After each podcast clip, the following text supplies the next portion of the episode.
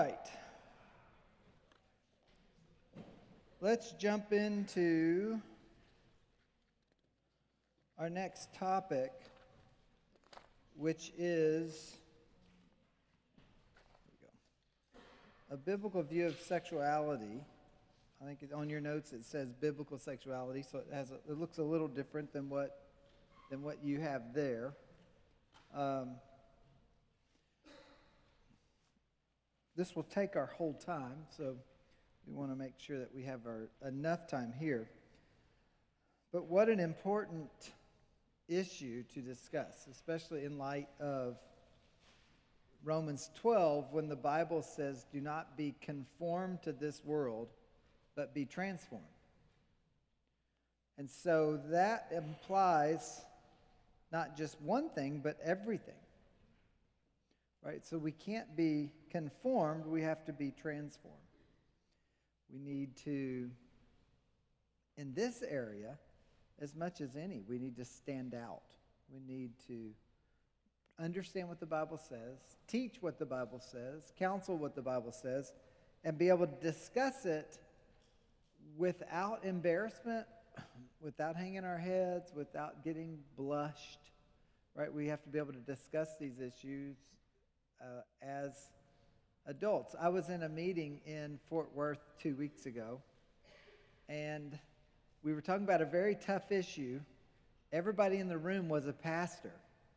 And one man, I, I don't know what state he's from, I think Georgia, somewhere, I don't remember where. But he sits up in his seat and he says, Somebody's got to be the senior pastor in this room. And it, it made a very bold statement, and it was a great statement. He showed good leadership. Uh, and so I think about when we get to this issue, somebody has to be the adult in the room. Right? Somebody has to understand what the Bible teaches and then say that and say it with passion right? Say it the way it's meant. There's a brand new book coming out on biblical sexuality. Uh, it's, it's in my office. It's, I have the paper form. Um, I'm about halfway through it. It looks like it's going to be a great resource. My friend in Los Angeles is writing it, Scott Mehl. So I think that's, that's going to be a good resource. There's some other good resources coming out, even in relationship to this issue. Notice in the introduction, let's talk through a couple of things. Sex relates, when we talk about sex generally, right, it relates to one's biological sex, also known as gender, and marital sex, relating to anything between a husband and wife that leads to intercourse. In this time, we don't have time to talk about gender. That's for another talk, it's for another time. Again, you're just getting a little bit about everything. So here we're primarily spending our time talking about, as you'll hear, marital sex. Because if you counsel a hundred couples, maybe one or two of those couples will ask you about gender, right? Not many, very few. Let's say 10%. But the other 90, you're going to need to talk about uh, marital intimacy. So at that point, that's what I think we need to learn together. God created man and God created woman male and female, Adam and Eve, with biological differences as well as theological differences. We're going to see that throughout the weekend. Man's sin nature created environments which has led to much distortion and confusion over the biblical view of sexuality. Marital intimacy provides many interesting conversations and opportunities to help people glorify God in counseling uh, without any doubt. Looks like that's written in there twice. My apologies. To say the least, maybe it's because it's so important. To say the least, the biblical counselor must not just understand this issue biblically, but must also address these issues with the passion and clarity of the scriptures, which I just said. Often, many of the strengths and weaknesses of a typical marriage are magnified. You might underline or circle that. Right, that is true. If you have weaknesses in any other area of your marriage, it's probably going to be magnified in marital intimacy. Right? That's where you'll see part of the cracks. Sexual problems in marriage, these two go together, are never alone. Instead, they are linked to every other issue in marriage. You say, well, we have a communication problem. You'll have a sex problem. We have a money problem. Well, you'll have a communication and a sex problem. Right? You're going we have a child problem. Well, you'll have problems in these other areas too because they all connect. Why? Because there's hearts associated with all those things. From the abundance of the heart, the mouth speaks as well as the body has intercourse and every other element of life. Right? It comes from the same heart. So we would anticipate if you're struggling in one or more of those areas to glorify God, you're also going to struggle in the area to glorify God sexually. All right, let's begin with a series of questions. Here's the first one What is the purpose of sex? The ultimate purpose of sex is the glory of God. The ultimate purpose of sex is the glory of God. Now, there are critical passages we need to think through. Let's begin with this one in 1 Corinthians chapter 6. If you'll notice, in verse 18 it says, Flee sexual immorality. Every sin that a man does is outside the body, but he who commits sexual immorality sins against his own body. Or do you not know that your body is the temple of the Holy Spirit who is in you, whom you have from God? and you are not your own, for you were bought at a price. Therefore, glorify God in your body and in your spirit, which are God's. Now, in this particular text, when he says glorify God in your body and in your spirit, if you'll, you have to look at the all of chapter 6 to understand his argument, but what essentially he's saying is that you don't have your spirit, right? So some were saying in the Corinthian church, well, it's okay. Your spirit needs to be all given to God, and you need to say no to every pleasure of the body. So there was a suggestion then that somehow the spirit and the body they weren't all equal in the same embodied person. Well, what Paul is saying as he's answering their questions and he's as he's talking to them, when he says glorify God in your spirit, here he'd be talking about the inner man, and glorify God in your body. Yes, he's talking about the flesh, but euphemistically in this setting, he's talking about in your sexual relationships. So he's saying to glorify God, let's go back and read verse 20. He says, For you are bought at a price, therefore glorify God what? In your body, which is what? Euphemistically in this text, not simply talking about your body, your flesh, but what you do in your body, specifically in terms of sex. So glorify God in your sex as well, physical, as well as in your spirit, because what? Everything you're doing is God's, right? Because you've been bought with a price. You're not your own, you're God's. So I think we would have to say the ultimate purpose is the glory of God. And that would be true for 1 Corinthians 10:31. Whether you eat or drink or whatever you do. Whatever you do includes kissing. It includes intercourse. It includes going to Walmart. It includes everything. Whether you eat, drink, or whatever you do, do what? Do all for the glory of God. So you can't talk about sex without talking about the glory of God. Those two things always go together. So, what are the subordinate purposes? Let me suggest four. First, it's a celebration of one flesh. We've been talking about Genesis 2. Right? Moses says, Therefore, leave your father and mother and cleave to your wife, and you will become one flesh together.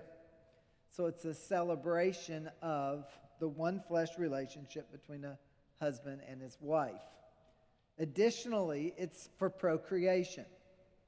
Again, my friend Scott has taken some of the material we're going over tonight, he's taken that off my blogs and he's put it in a book, and he's nuanced procreation. He would cause this blessing of blessing of children. I, I, I actually like what he did in it, with it, but the idea is sometimes when you have intercourse, God blesses you with the child. We call that procreation. But that's one purpose of sex. Again, Genesis 1 and Genesis 8, Genesis 9, those would all be commands. The third one would be expression of love. Right? We get the same Genesis 2:24 command. We get that same command over in Math, Ephesians chapter 5 when he's specifically there talking about the husband loves his wife like Christ loves the church and she respects and follows her husband. And so an expression of love. And here's the fourth one pleasure. Now, there are all kinds of passages that speak to pleasure. In fact, if we were just stacking passages comparing the purposes as to the number of times they're used related to each purpose, pleasure would be here and the rest of them would be much smaller. Right? We don't want to miss that. I've got it as number four. If this material ever goes to another format, it probably pleasure will be brought back to number one of the subordinate purposes. In fact, uh, there's a chapter I've written in Amy Baker's book on counseling children, and she asked me to write about this issue in explaining sex to children. And pleasure was the first of those I put in because uh, with the child, that's what they're experiencing or, or experimenting with and they're concerned about. And so I think it's important to say it, recognize it, understand. God gave a husband and a wife in a God ordained, God honoring context, he gave them the capacity for some of the world's greatest pleasure together.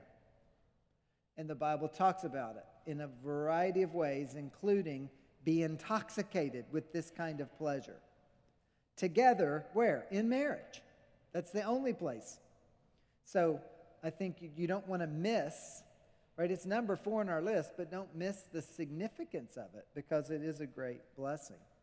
So, what are the direct benefits then if you have sex as a married couple according to the purpose of God? What are the direct benefits? Let me suggest three. The first one is encouragement.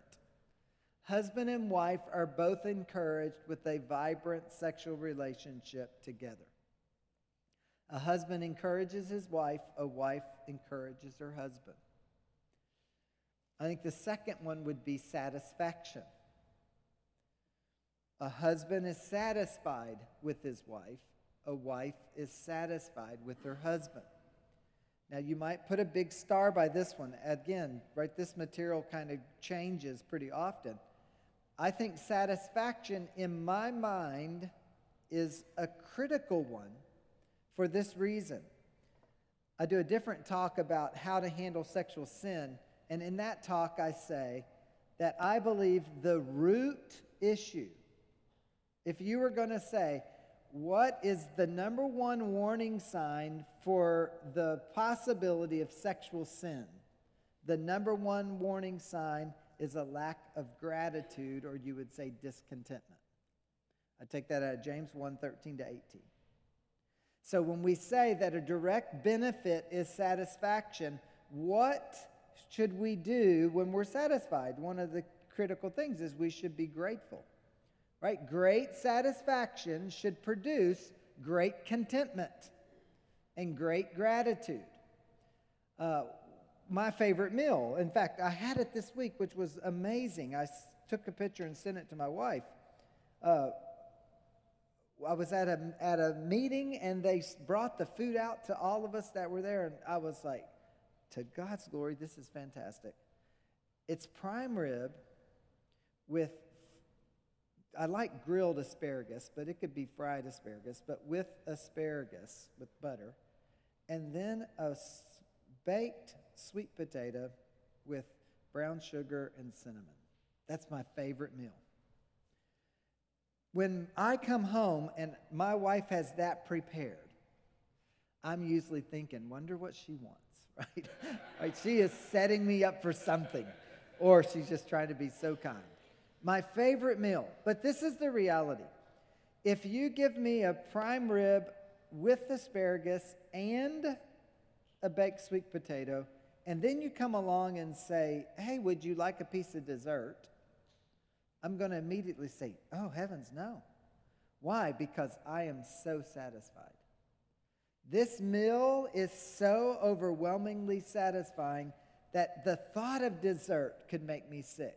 Now, many of you know, especially the students who see me eat lunch a lot with them, I am pro dessert, right? I love dessert to a level that I often start there in my meals, right? So when I say this meal makes me say no to dessert, that is significant. Why? Because just the thought of dessert after you've had that meal makes you think, oh, makes me shiver, right? I don't want to have anything to do with it because this meal is so satisfying. Friends, that's the way sex ought to be in a relationship, a husband and a wife relationship. It ought to be so satisfying as a couple that the thought of anything else except what truly satisfies you, which would be with the husband, with one's husband and one's wife inside the marriage relationship, with that kind of satisfaction, everything else ought to be like, oh, you're crazy. Why would I choose pornography? Why would I choose an illicit relationship? Why would I choose any of those things? Because I am 100% satisfied, more than satisfied.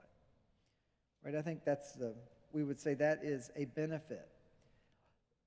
The third one is protection. That flows right out of this. Right? We're going to talk about that as we get to 1 Corinthians here in a few minutes. But what it says is don't give the devil a place to tempt you. Now, again, we're going to talk more, much more about that because this, at this point it's a bit out of balance in the way I've said it. So I think those are the direct benefits. Notice number two sex in marriage is God's idea and should be celebrated as such.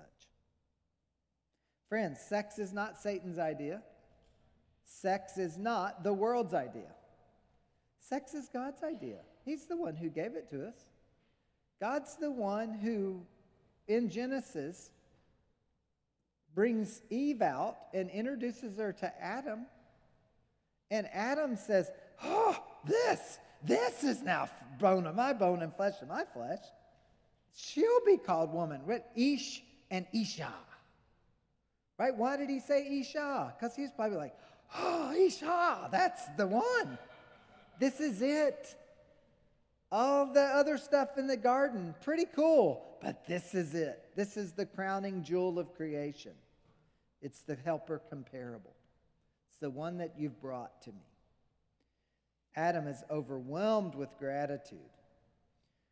And it says, and he knew his wife Eve. Right? And that's again where God, Moses says, they're naked and there's no shame. Sex is a part of the creation mandate, which is what we were just talking about. Adam recognized Eve as his suitable helper. Now, on multiple levels, right? In terms of, in terms of our anatomy, God has physiologically made men and women so that, in terms of this one flesh relationship, they fit together. And they fit together in a way that produces literally one flesh. Right? So God, when Adam says, Yes, I see, this is my suitable helper. When God introduces Eve, there's no question that there's a biological difference between male and female, and they're made to be celebrated and they're made to be joined together. Right? So I think we can't miss that. Sex is, and for that reason, I would say, Sex is the physical sign of the marriage covenant, becoming one flesh. It doesn't make you married. People say, well, sex consummates a marriage. That is Catholic theology that Protestants have accepted. And I don't buy it because, so what do you do if you have somebody who cannot consummate, cannot physically have intercourse? Are you saying they're never married? Because if you say sex consummates it, then you have to be able to deal with the exception. So we can't. So, what actually makes a marriage? When you make a covenant with God and you make a covenant with each other, and usually with witnesses. That's when you're married. Why? Because marriage is a covenantal relationship. Without any doubt, though, sex is the physical sign of it. And it celebrates it. The one flesh relationship in marriage reflects the relationship between the selfless love of Christ and his relationship to the church. We just talked about that last hour. Therefore, similar to Adam and Eve, all marriages should enjoy vibrant, God honoring sexual intimacy.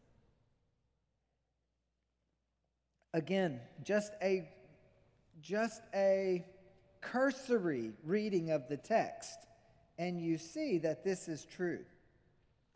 Let me read you two of these texts. Listen to Proverbs 5.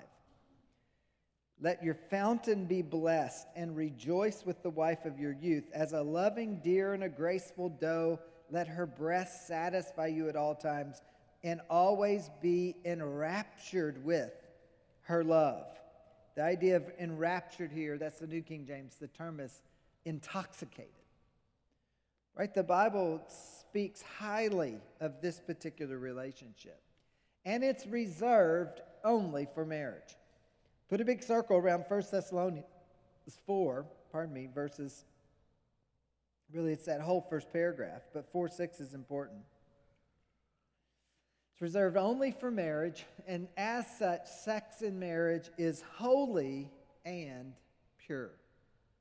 I've had people tell me in premarital counseling, in fact, one particular person in premarital counseling, if I used the word sex, that person would shiver all over.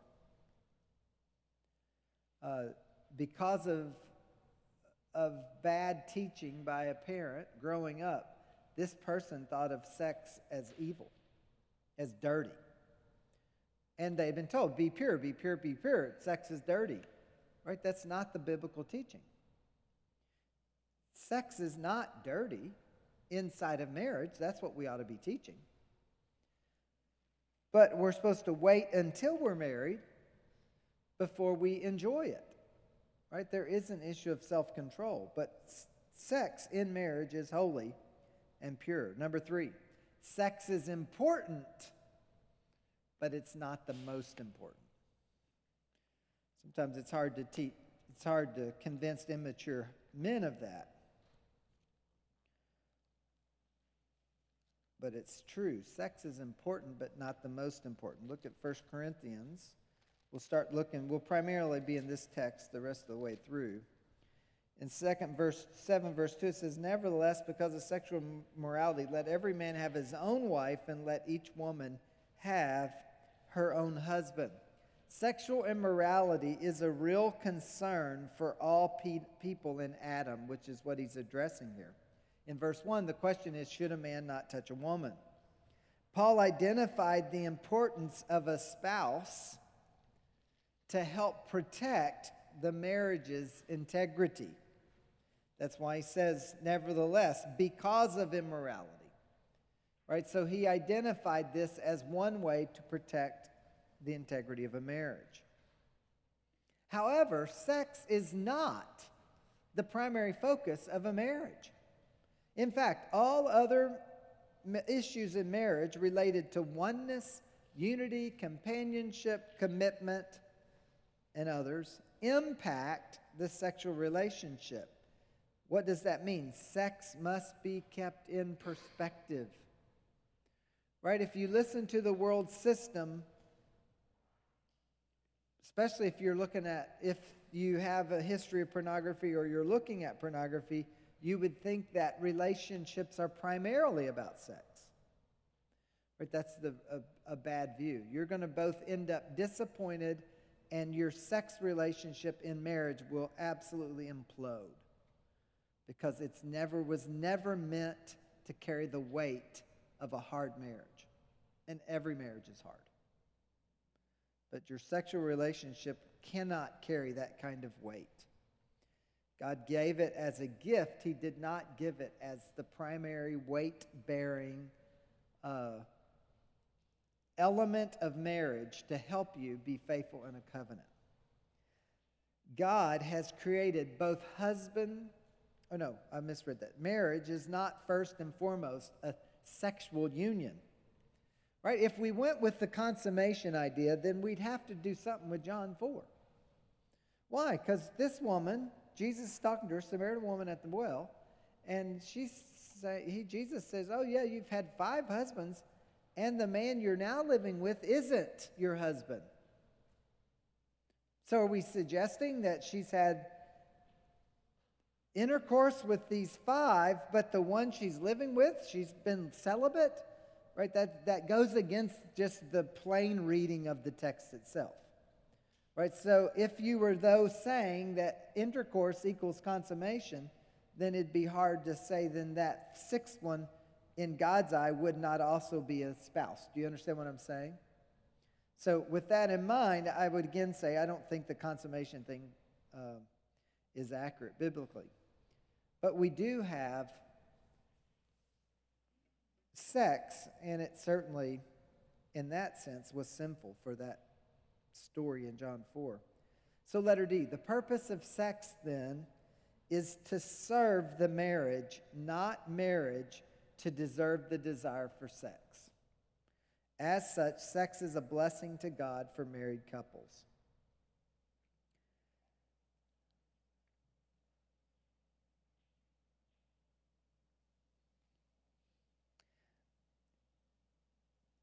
In verse 9 of this text, it says, For it's better to marry than to burn with passion. But right before that, it says, But what's best? It's best to exercise self control. That's what's best. Right? If you are burning with passion and you have no capacity, or you are not exercising any capacity to practice self control, you are setting yourself up for a miserable marriage. So, could you get married? I understand what verse 9 is saying. Yes, I, and it's really in the it's in the context of the widow and what are you going to do now that your husband is gone? Right? So it's in that context. It's not two 18-year-olds, 19, 20 or 28-year-olds who've never been married.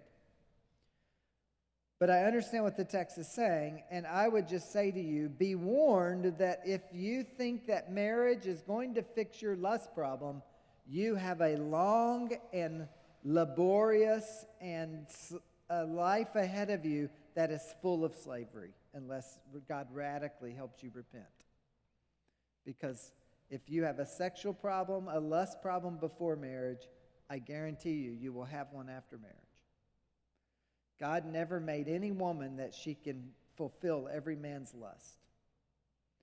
You have to, it's, it's from the wrong motivation, right? There's so many things that are wrong there. It's just going to create a lot of difficulties. Here's one of them that this is a, a lesson you have to learn that if lust is your thing, then you've missed this. What is this? The focus of sex is giving, not receiving. The proper motivation for sex is the spouse's satisfaction, not personal satisfaction, or you could say it this way it's other focused, not self focused. Let the husband render to his wife the affection due her, and likewise the wife the, to her husband. The wife doesn't have authority over her own body, but the husband does, and likewise the husband does not have authority over his own body, but the wife does.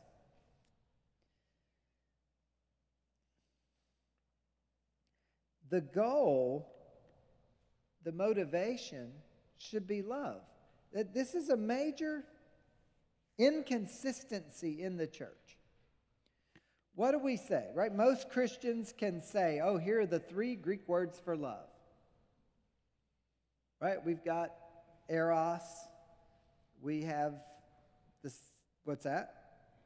Phileo, yes, which is the city of brotherly love. So we have brotherly love. We have eros or erotic love, romantic love, and then we have agape. That's the supreme love of the Bible. It's selfless, it's giving, it's Jesus' kind of love. It's the highest love you can have, always sacrificial. And we apply that on many levels, but when we get to, when we actually talk about sex and marriage, what? It's like agape doesn't exist anymore. It's about this erotic sense of have it your own way, get your own lust fulfilled. No, what ought to make, what ought to motivate a husband to have sex with his wife is the goal to give, not the goal to receive. And what ought to motivate a wife to have sex with her husband is to give and not receive. Agape is just as much important in sex as it is in every other way in the Christian life. So it should be about giving, not about receiving. God has created both husband and wife with equal ability to satisfy each other. This means both husband and wife are to participate wholeheartedly and passionately, and to not do so is a sin. Right? What God commands, God always gives the capacity to fulfill that command. So God doesn't ask you to do something that He doesn't give you the ability to do. So when it says that a wife and a husband in verses 3 and 4 should give to the other person, that implies then that the wife and the husband have the capacity to do that as well. Part of glorifying God with your body includes your desire to satisfy your spouse. If you're going to glorify God, then it's certainly part of satisfaction. So we could say it this way in reality, sex is just a physical expression of love. Therefore, sex, like love, should always be selfless and giving in nature. Right? You don't read that on a bathroom wall. You're not going to go online and see people talk about that.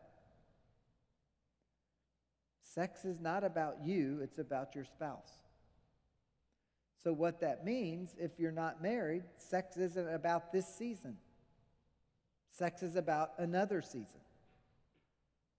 Because the whole purpose of sex is to give as Christ, to love as Christ to another. It's a selfless expression of love. Notice, this principle then opposes pornography. Why? Because pornography has self motivation in it completely through it.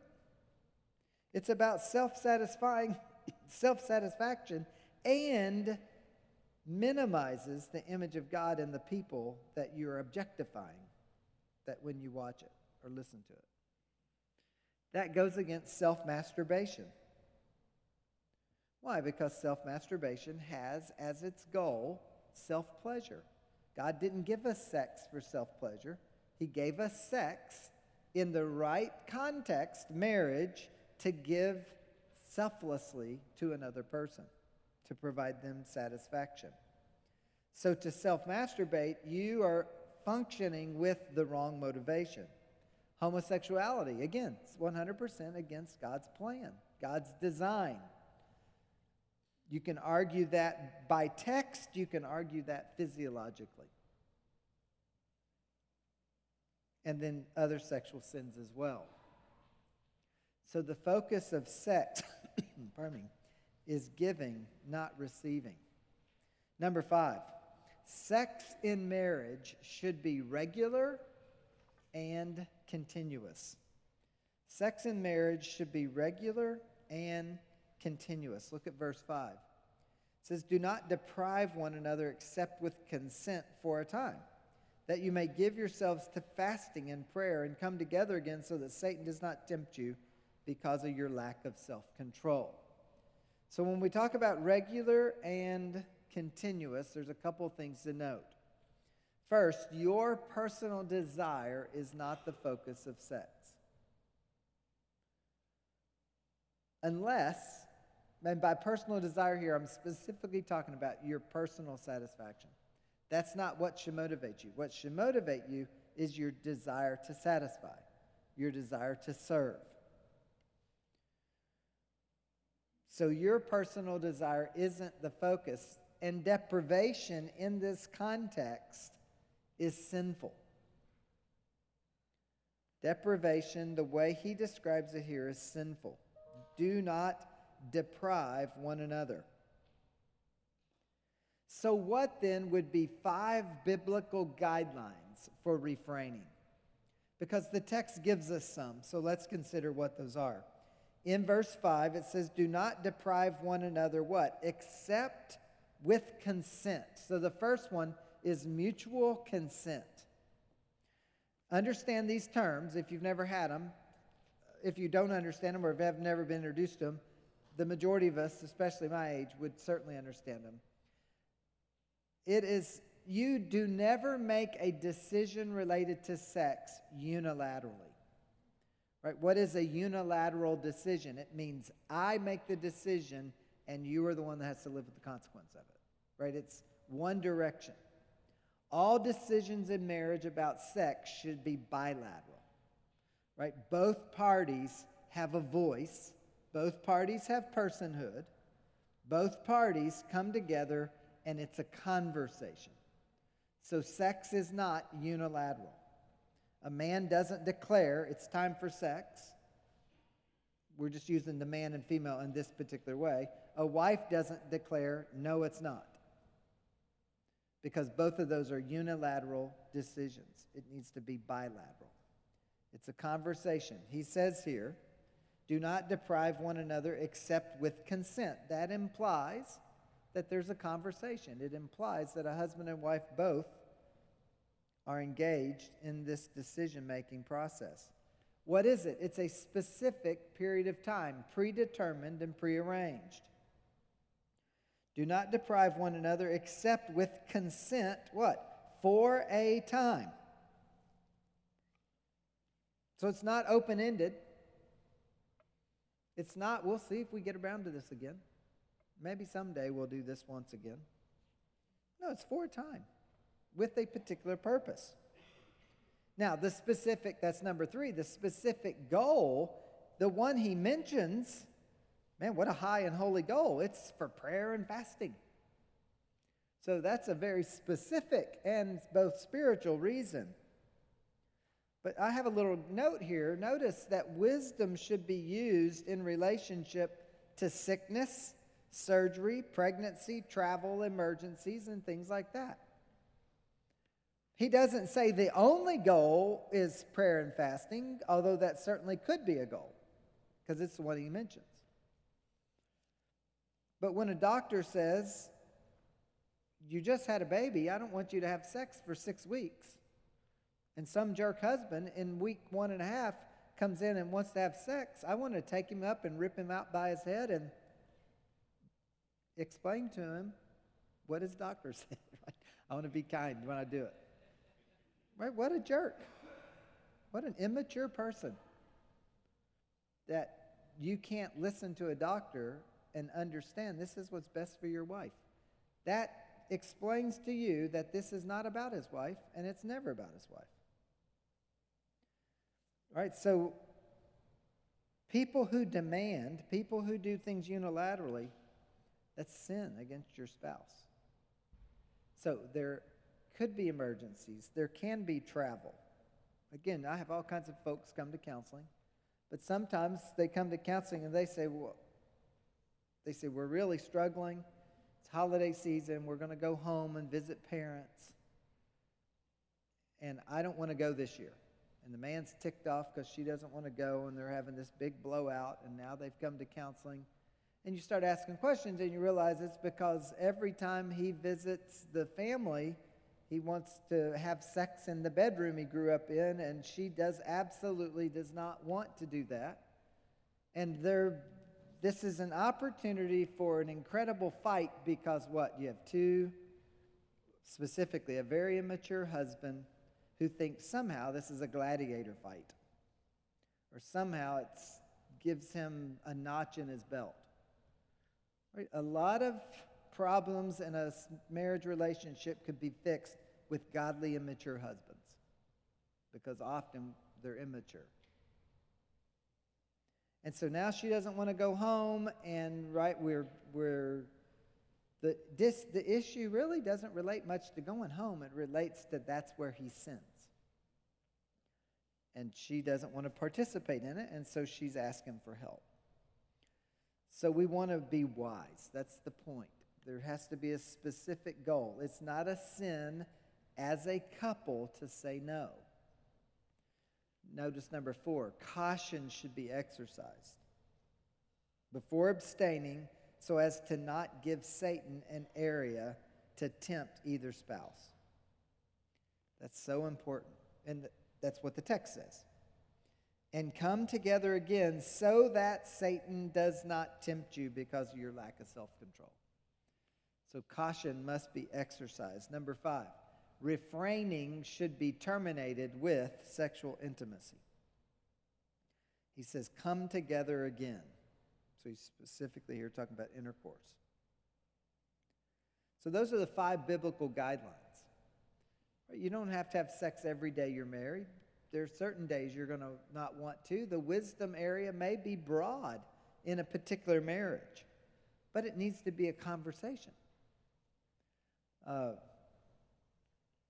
I often, actually, we'll get to that one second. So, how often should a husband and wife have sex? That's a good question to answer. Let me give you three answers. One, enough to keep each other satisfied. Generosity is important. Be generous. Generous people bless other people.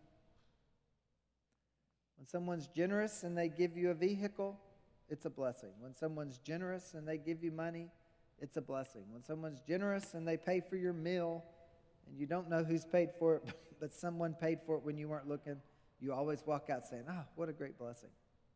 It's the same way in, in sexual intimacy in a marriage. Just be generous. People enjoy generosity, it's part of the fruit of the Spirit. So be generous. Number two, enough to avoid temptation enough to avoid temptation, which is specifically mentioned here. So, generosity, satisfaction is mentioned, also enough to avoid temptation. Look what Dr. Bob Smith says, good friend of mine. He says, The question is not when shall we have sex, or shall we have sex, or when are you going to want sex, but the real question is, is when shall we not have sex? And I taught that very specifically and pointedly for years in premarital. And I had a couple call me uh, about a couple years ago. It was, it was during the COVID time period. I don't know, what, two years ago or three. And this couple, I did their premarital years ago. They, they were just a fantastic couple on lots of levels. Love the Lord, love each other. And they said, Pastor Kevin, can we talk to you? And I could tell by the way they asked, it was need to be private. So I went downstairs in our basement and put them on speakerphone because they were both there on the phone. They said, Pastor Kevin, remember when you told us, and they quoted Dr. Smith, the question is not when shall we have sex or shall we have sex or when are you going to want sex, but when shall we not have sex? And they'd been married probably eight or, eight or so years. They said, We have had sex every day of our marriage and we're just tired. Is it possible? this is honest, I'm telling 100% honesty. They said, Would it honor the Lord if we just didn't for a little bit? Said, I imagine he's very honored. So you, and so I have adjusted my question. Uh, the question that I think the best question to ask, and I've been saying this for a couple years but it's not in your notes, so you'll need to add it in here. The best question to ask is this one Are you satisfied? Because if you're satisfied, what? There's nothing you need to give. So if the goal is giving and not receiving, and you say to your spouse, Are you satisfied? and they say, Yes, I'm satisfied, then, then what? You should be full of pleasure because you've done your role as a spouse and the other spouse is satisfied. So if your motivation is right and the spouse says they're satisfied, then both people can be satisfied. So I think that's the better question. Number six, possible problems of marital intimacy. Let me work through these. First, what if my spouse is not pleased, right? What if they just do not enjoy our sexual relationship? There's four things. First, open, humble communication is essential. Right? You need to talk about it you, eh, with humility. there could be any number of things or any number of problems. Right? Anything from hygiene to work schedules, right? There's all kinds of things that might be associated with this, so you want to just be committed to humble communication. Number two, consider your communication in general. So don't come with humble communication to talk about sex when you're not really honoring the Lord with the rest of your communication throughout a day. So consider all your communication. Number three, do not make climax the goal of satisfaction. I just mentioned that a minute ago. I can be, you can be 100% satisfied if your spouse says, Oh man, it's been a long day. If you want to satisfy me, the very best thing you could do for me is to rub my feet. And I, I think, don't be offended if I go to sleep while you rub my feet. Well, when the spouse goes, is 100% content and goes sound asleep while you're rubbing their feet, if the satisfaction of the spouse is the goal, then what? You can say, Look, this is perfect. He went right to sleep, or she went right to sleep. What a blessing. And you can go right back to sleep with them. But if climax has to be the goal of satisfaction, then you'll never be satisfied with that moment when that is perfect intimacy. Right? When that can honor God and love your spouse and satisfy your spouse. So you want to make sure climax isn't the goal. See sex as part of God's grace and an extension of the love of Christ in your marriage. I don't have it in these notes written very well, so let me just throw it in here as a side issue. I believe that sex is one of, if not the most intimate times of worship for a husband and a wife. I'll say it again. I believe that sex is, if not the most, it's one of the most intimate times of worship for a husband and a wife. Right? If you say, well, boy, we, I have a lot of couples say, well, you know, do you have a song list or do you recommend some songs or do you think love songs? Uh, we have these favorite love songs. The best love songs you can ever have are songs about the cross and Christ. They're songs that elevate your view of Jesus. They're songs that remind you of the gospel. That's a love soundtrack. You say, What are you talking about? Because what? Everything you're doing in the sexual relationship and the pleasure you're receiving from it is what? It's a foretaste of the relationship between Christ and, church, and, and the church throughout eternity. When you think about we are one flesh, what bought the opportunity for you to have one flesh? The cross of Jesus Christ bought that opportunity. Jesus paid for your one flesh on the cross. He initially gave it as creation, it was part of His grace, a temporal grace because it's not in eternity. It's a temporal grace on this earth as we anticipate the next as we anticipate the future. So, sex ought to be one of the most intimate of worship times. Probably ought to include prayer, ought to include the opportunity, right? It's not this, oh, we're almost, right? We're right on the edge of doing something dirty. What in the heavens are you talking about? Again, I'm going back. It's not in our notes, but I'm going to stick it in next year. Romans 12, do not be conformed to this world, but be transformed. You can't adopt the world's view of sex. I would also say don't adopt the world's terminology for sex. Don't adopt the world's attitude about sex. Don't adopt anything of the world. Come up with your own terminology. I talk about this. We have a lot of fun with this in premarital counseling. Develop your own language a fun couple that has a lot of creativity can talk about sex in front of six other couples and they don't even know what they're talking about. One example I have a, a close friend. He and his wife used to call, when they would have sex, they called it, the public word they used was football. And I've been in many instances, I knew that. Uh, I knew that. And so I've been in instances where they're at the back of a church service on Sunday, and the girl looks up to all of them and says, Oh, man, and says the man's name, says, Sunday is our day for football. We spend the whole afternoon. That is what we do. We're getting home because it is football time. And everybody in the room thinks what? Well, they're going home to watch the Cowboys. That's not what she's saying at all. And the husband's like, Yep, it's football time. We'll see y'all later. right? And he's dragging her halfway out the door. Right? I think, why can't you call it whatever you want to call it? Right? The world system isn't the standard. Certainly, the bathroom isn't the standard. What's written on a stall wall? If it's on a stall wall, probably shouldn't be coming out of your mouth. Right? So have a higher standard. See it as an extension of God's grace. All right, number letter B. We got to move here.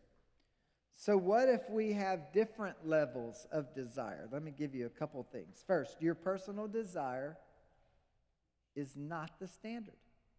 The standard is the spouse's satisfaction. You say, well, she could she wants it every day. Well, then do your best to satisfy her. He wants it every day. Well, then do your best to satisfy him. The goal is to see sex as part of the overall relationship that is filled with a selfless love toward the spouse and a desire to please God, pardon me, as one flesh. So, withholding sex is sin if it's done outside of the biblical guidelines. If one spouse says, Oh man, it'd be fun to have sex night, and the other one says no, without mutual consent, without a conversation, that's a sinful statement. Never bargain or reward your spouse with sex. I think that's sin also. Sin, sex is not a commodity, it's not a currency. Now, if a wife says to her husband, this is an example I use a lot in premarital counseling. If a wife is sitting in the living room with her husband, it's been a long day, and the dishes are in the sink, and she looks at him and says, You know what? I think I want a bath tonight before we go to bed. I am worn out. So I think I'm going to head to bed. But the kitchen is full of dishes. But I'm just going to tell you, sweetheart, there is nothing sexier than a man to come to bed with dish, dishwater hands. What's she saying? I'm going to get a bath. Would you please knock out those dishes? And then when you get to bed, I think you'll be satisfied. I don't think that's bargaining. I don't think that's a reward. I think it's a couple that's having fun together. She's just essentially saying, hey, can you help out here? That's a that's perfect. Right? When I'm talking about bargain or reward, I'm talking about something more nefarious, something that is used to manipulate. Number five, use the differences in desire to do careful and diligent self counsel. And I have a whole list of things you can do here for self counsel whole list of questions. Okay, look at C then. So, what if I am the one that's not pleased? Number one, consider everything we've already said in point A and point B.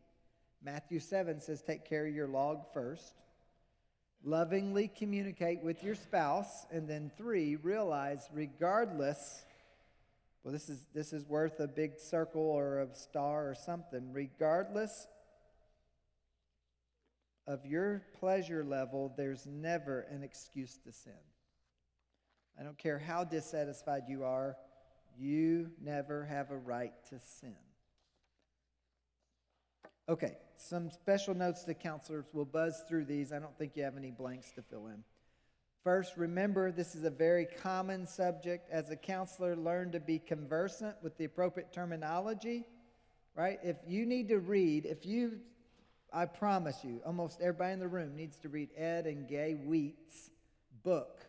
Uh, call, let me find it. My apologies, I forgot the name of it. Wheat, wheat, wheat, wheat. Intended for Pleasure. Excellent book. Most of you are going to learn something. that you've forgotten from health class. Ed is, and Gaye, they're, Ed is an MD, and he writes it. It's specific to uh, physiology and anatomy, intended for pleasure. We have them out in the lobby.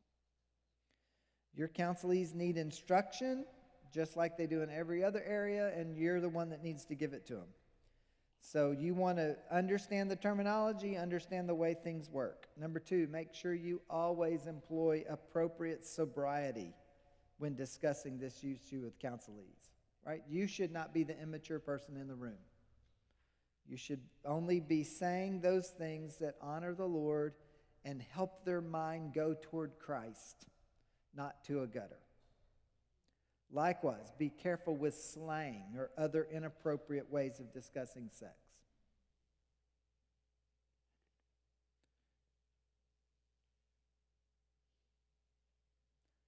Pay attention to your own counsel. Where have you possibly adopted the world's model of considering sex? Do you think about sex with the right motive? Do you view sex as a need or as a blessing? Right, the Bible would say it's a blessing. Don't forget to connect marital intimacy with the power of the gospel, being in Christ and appropriate biblical love. I just was mentioning that in relationship to worship. Remember that many of your counselees may be driven more by feelings than by truth. So be patient and ready to walk with your counselor. or he she tries to learn biblical principles and apply them in this particular area. Oh, put a, put a big star by this one. Circle it, put a star by it. Always pay special attention to your own heart. Be aware of temptations to be drawn away by your own lust and enticed. Stay accountable with your spouse. Never counsel the opposite sex alone. So you want to be very, very, very careful. Don't let your questions, as you ask questions and try to discover some stuff from somebody, never let your data gathering be driven by your lust. There's a lot of things you do not need to know in order to give good counsel. All right, there's some homework here. You can read through those. One last thing, and I want to that I'll point you to here as we wrap up. Uh, in online at kevincarson.com, there are over 30 articles on sex. So if you go, I think it's listed there as one of the top, it might be the top one because I dropped it in somewhere. There it is. It's uh, under selected resources, kevincarson.com forward slash sex. And you, at the top of that, you'll get this biblical view of sex series. This is the introduction article, and it has links to the rest of the articles. When I do premarital counseling, this is where I take them, and I have them read the articles. I especially have some guys read certain posts Girls read other posts. I send them that. They know which ones to read. And then when we get together, we work through what the meaning of on those particular series. So it, it is a it is a very hot topic related to the blog. Probably six or seven of those articles are the number one read articles on the blog and are the number one articles on Google right on the Google searches. They're one, two, and three, several of them year after year after year. Uh, so I think that's some good material that might be helpful to you. Lord, we pray that we would be wise in how we counsel this issue. Even more importantly, we'd be wise in how we live it. For your glory. In Jesus' name, amen.